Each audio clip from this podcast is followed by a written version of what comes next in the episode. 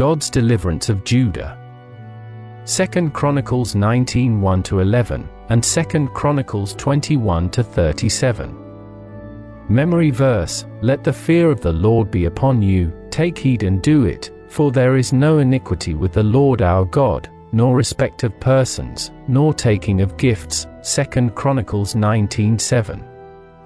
Notes A separate people. Shouldest thou help the ungodly, and love them that hate the Lord? Therefore is wrath upon thee from before the Lord. God who called Abraham to leave his kindred and his father's house to go to a land that he would show him, has ever wanted his people to be separate from the world of sinners. The Lord through Moses told Israel, Now therefore, if ye will obey my voice indeed, and keep my covenant, then ye shall be a peculiar treasure unto me above all people, for all the earth is mine, and ye shall be unto me a kingdom of priests, and an holy nation. Exodus 19 5, 6.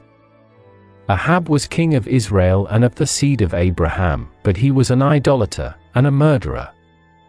He had imprisoned and killed the prophets of God. On the other hand, Jehoshaphat the king of Judah, had sought the Lord and walked in his commandments. From a natural standpoint they were related, but from a spiritual standpoint they were far apart. In the world but not of the world. The love of God must go deeper than that of flesh and blood. The law commanded, If thy brother, the son of thy mother, or thy son, or thy daughter, or the wife of thy bosom, or thy friend, which is as thine own soul, entice thee secretly, saying, Let us go and serve other gods, thou shalt not consent unto him, nor hearken unto him, neither shall thine eye pity him, neither shalt thou spare, neither shalt thou conceal him, but thou shalt surely kill him, thine hand shall be first upon him to put him to death. Deuteronomy 13 6 9. A separation unto God in some cases means a separation from our own family and relatives. As Christians, we are in the world but not of the world. We cannot keep ourselves entirely from associating with sinners, as Paul explains, I wrote unto you in an epistle not to company with fornicators, yet not altogether with the fornicators of this world, or with the covetous, or extortioners, or with idolaters, for then must ye needs go out of the world. 1 Corinthians 5 9, 10.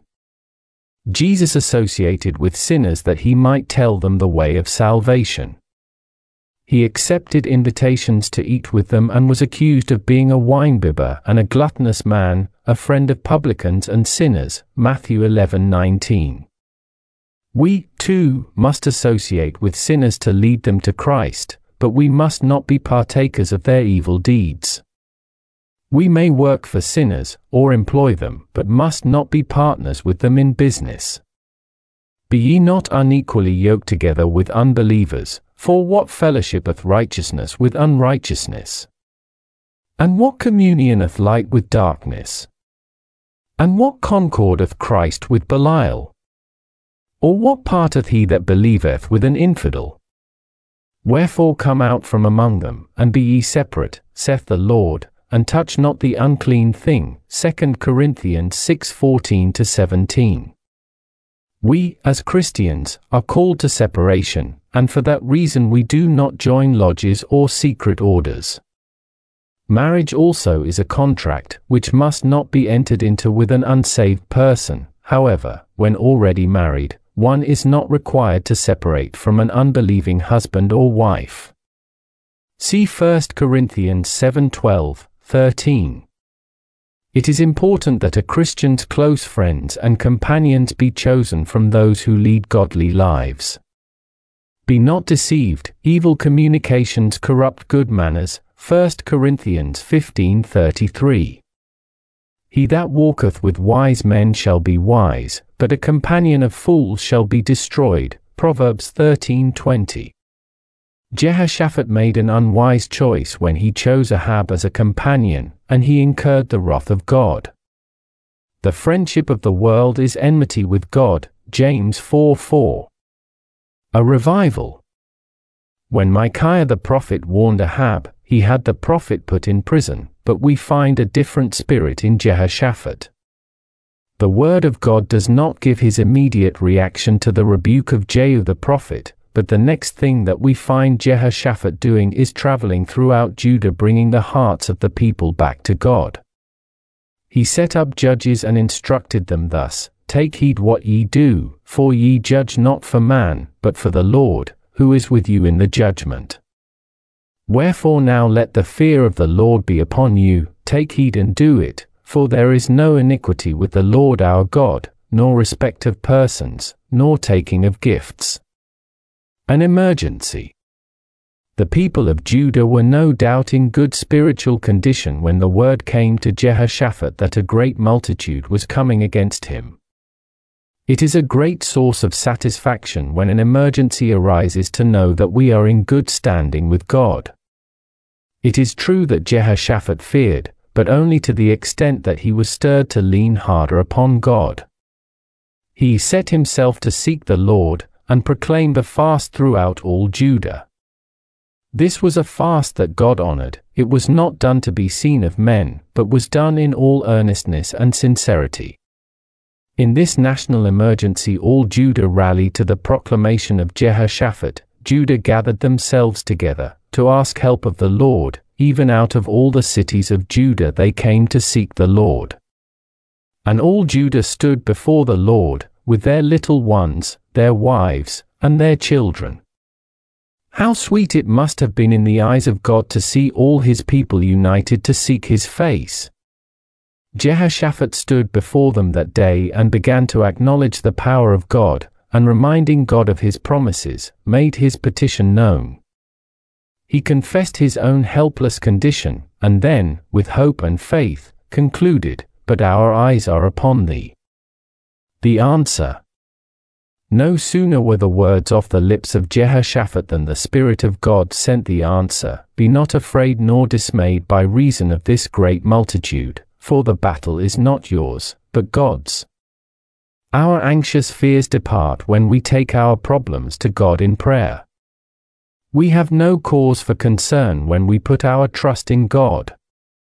The Lord is my light and salvation, whom shall I fear? The Lord is the strength of my life, of whom shall I be afraid? Psalm 27 1. And Jehoshaphat bowed his head with his face to the ground, and all Judah and the inhabitants of Jerusalem fell before the Lord, worshipping the Lord. Jehoshaphat did not question the answer that came from God. Oftentimes people are cheated out of great victories by unbelief, by failing to accept the promises of God. What things soever ye desire, when ye pray, believe that ye receive them, and ye shall have them. Mark 11:24. Faith demonstrated. Not only did Jehoshaphat believe God, but he instructed all Judah, believe in the Lord your God, so shall ye be established, believe his prophets, so shall ye prosper. After thus instructing Judah, Jehoshaphat proposed one of the most remarkable demonstrations of faith on record. Instead of sending his strong warriors into the front of the battle line, he appointed singers unto the Lord, and that should praise the beauty of holiness, as they went out before the army, and to say, Praise the Lord, for his mercy endureth for ever. And when they began to sing and to praise, the Lord began to work for them, and their enemies were smitten. As soon as faith takes hold of the promises and praises start to roll from the lips of one of God's children, you can be sure that God will perform that which He has promised. Think of it. Not one sword unsheathed, not one spear raised nor bow lifted, no, not even a stone from a shepherd's sling, but God gave them the victory. All Judah had to do was to go forth singing, collect the spoils, and return praising God. Their armor was the shield of faith, their sword, the word of God. Their weapons were mighty and their victory great. And the fear of God was on all the kingdoms of those countries, when they had heard that the Lord fought against the enemies of Israel.